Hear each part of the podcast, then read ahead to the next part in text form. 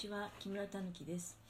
2021年10月7日木曜日でございます。今日は朝も一回おしゃべりさせていただいているんですけれどもまあそれから朝はねなんかやる気ないなみたいなそんな感じでお話終わったような気がするんだけど。で、まあ、別にもちろんたったさっきの話だからすぐにそんなやる気が改善されるわけでもなく、まあ、今はねやる気がないながらも、まあ、できることからマイペースでやっていけばいいじゃないと思って自分の部屋に来て趣味のお部屋にで旗織りで細長い紐をね織りながらおしゃべりさせていただいております。だけどなんかさっきもまたさちょっと何て言うのかな落ち込む出来事。何なんだろうね最近。秋だからかな。うん。そうこの旗織りを始める前まではちょっとね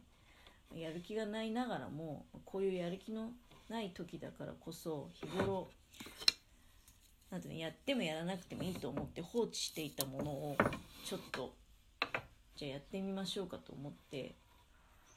もうね多分数ヶ月前のことになるんだけどなんか私ある方からいただいた骨董のお皿を、まあ、せっかくいただいたんだからねあの骨董のお皿だからって大事にしておく取っておくってことじゃなくてやっぱり使ってこそのなんか良さっていうかあるじゃないですか、だから積極的に使っていたんですけど数ヶ月前に家のものはそれを1つ割ってしまいましてであ割れちゃったと思って別にそんなにまあ自分のものじゃなくていただいたものなのでね、うん、そこまで深くあのいやまあいつかは割れるだろうしみたいな感じで。だけどなぜかそこで捨てるっていう判断じゃなくてねまあでも気に入ってたお皿だからなんかどうにか直せないだろうかと思ってで綺麗に全部もう破片も取っといたんですよ。なんかああいう古いお皿って割と綺麗に割れるっていうか直せそうな割れ方するんですよね。で実際破片も綺麗に取っておけたので自分の頭の中では金継ぎをしたいなって金継ぎって昔からやってみたくていい機会だから金継ぎをやってみたいっていうふうに、まあ、思いついたわけです。なんだけど金継ぎって結構材料が高いし家のものも本当にやるやりたいの？みたいな感じで多分まあまた始まったよっていうようなことだったと思うんだけどでもまあ家のものも自分が割ってしまった手前ねで私また取っておきたいっていうもんだからまあそうだねっていう感じでででも金継ぎはまあじゃあちょっとまだね保留にしておいてでいろいろ調べているうちに簡易的な金継ぎも最近はあると。金継ぎってのは漆使わなきゃいけないんですよね。あの漆工芸の一種みたいな感じで非常に材料費もかかるしで材料費はまかかる分あの出来上がりはねちゃんとやればちゃんと勉強して作業を行えばかなりあのいい仕上がりになり場合によってはその金継ぎを行うことによってさらに、価値が上がるってことでもないけどね個性が生まれるみたいな、まあ、そういういいところがあるんですよ。昔から憧れがあって。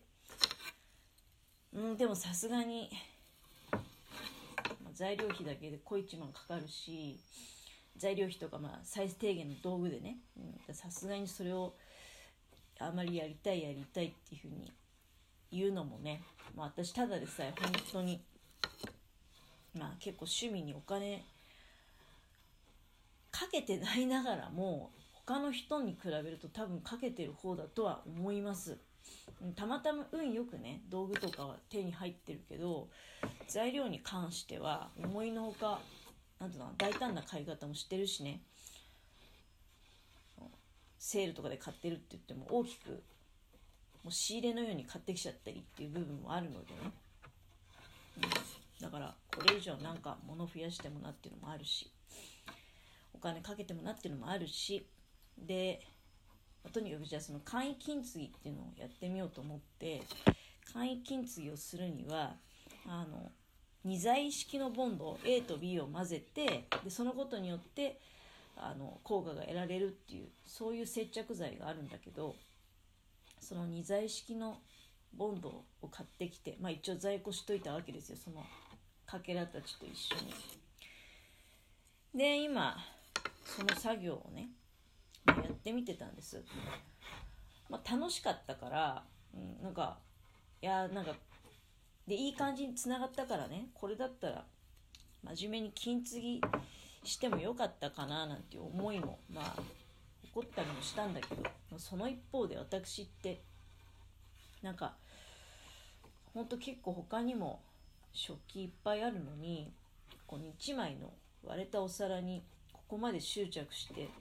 何の価値があるのかなっていうふうにまあその楽しかったって思う一方でそれを考え始めちゃって。それでねなんか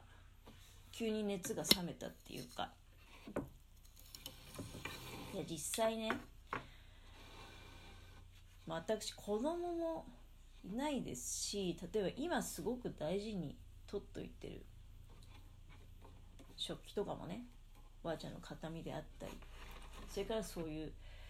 ある方からいただいた私が物を大切にしてるって話をたまたま感じられたんでしょういろんな会話の中で。でそのある方は私だったら喜んで使ってくれるに違いないと思ってその骨董のお皿をくれたわけですけれどもそういうものだったりとかいっぱいあって。だけど私にはそれを引き継ぐ人がねいなくていくらいいものだからってで、まあ、ゴミのように扱いたくないっていうのはそういう気持ちはありますよ。だからずっとねあの断捨離したくないっていうふうに言っているんだけどでもその一方でじゃあその断捨離をせずにずっとでなおかつせっかく割れたのにねなんかそれを延命させようとするようなことも行ってまで大事にし続けてなんかその先になんかメリットあんのかなって急にね、うん、で例えば服とかもねあのすごく大事に取っといてあるんですよ。なんか若い時にあつらえてもらった礼服だったりとかね。多分今と違ってまだ私なんかが若かった昭和のからその平成の初めぐらいってね。そこそこ景気も良くていいものがいっぱいあって実際今も手にしてみてもやっぱりちょっと今の洋服屋さんでは手に入らないよなって思うような仕立てだったりとか生地の良さとかね感じはするんですよ。で買ってくれた親にしてみてもこれはすごくいいものだからゆくゆくはねあなたの娘がもし娘が生まれたら娘が引き継いでもいいというようなそういうもう勢いで買ってくれてるわけですよ。なんだけど実際は今ね私には子供は一人もおらずでまあそうなんだよねだからそういう服とかもさ大事にしても引き継ぐ人もおらず、まあ、引き継ぐ人がいたところで流行もあるしね、まあ、今の発想ではその服にしろ、まあ、食器はともかくね、うん、服なんかは特にさあえてその親の代とかね、うん、その先の代の人たちが着てたものを引き継いでまでそれを利用していくっていう発想にはちょっと、ま、なってこないと思うんですよ。いやだからなんでさそのせっかく割れた食器まあ私この間服に関してもね例えば T シャツにしろ下着にしろ納得するまで使い古したらそれはきれいさっぱりと捨ててでその暁にまあ新品のねものを必要最小限揃えた状態で暮らしていこうじゃないかというふうに思っていたんだろうになんかこういう表紙にふとね、うん、変な執着が顔を出してでそういうふうになんだろうねいつまでも持っていたいみたいなね直してでも持っていたいっていう自分がいると。まあ実際服なんかもそうなんだよね。だから納得するまで気古してボロになったらきれいさっぱり捨ててっていうことじゃなくてそのボロになったものをまたねあの雑巾にしたりとかいや別に悪いことじゃないんだけど。でそういう考えでいるからなかなか物が減らなくて綺麗な生活になっていかないよねっていうふうにそういう悩みがあるのに。その一方でなんかボンドとか買ってきてまでね割れた食器を直してどうしたいのみたいなことがあり。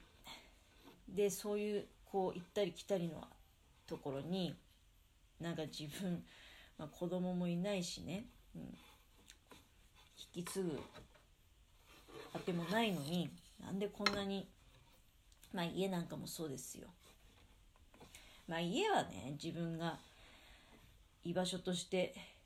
大事にしていかなきゃいけないところだから、うん、大切に直したいとかってのはわかるけど食器ぐらいはねなんか使い古したら捨てたらいいんじゃないって思うんだけどね。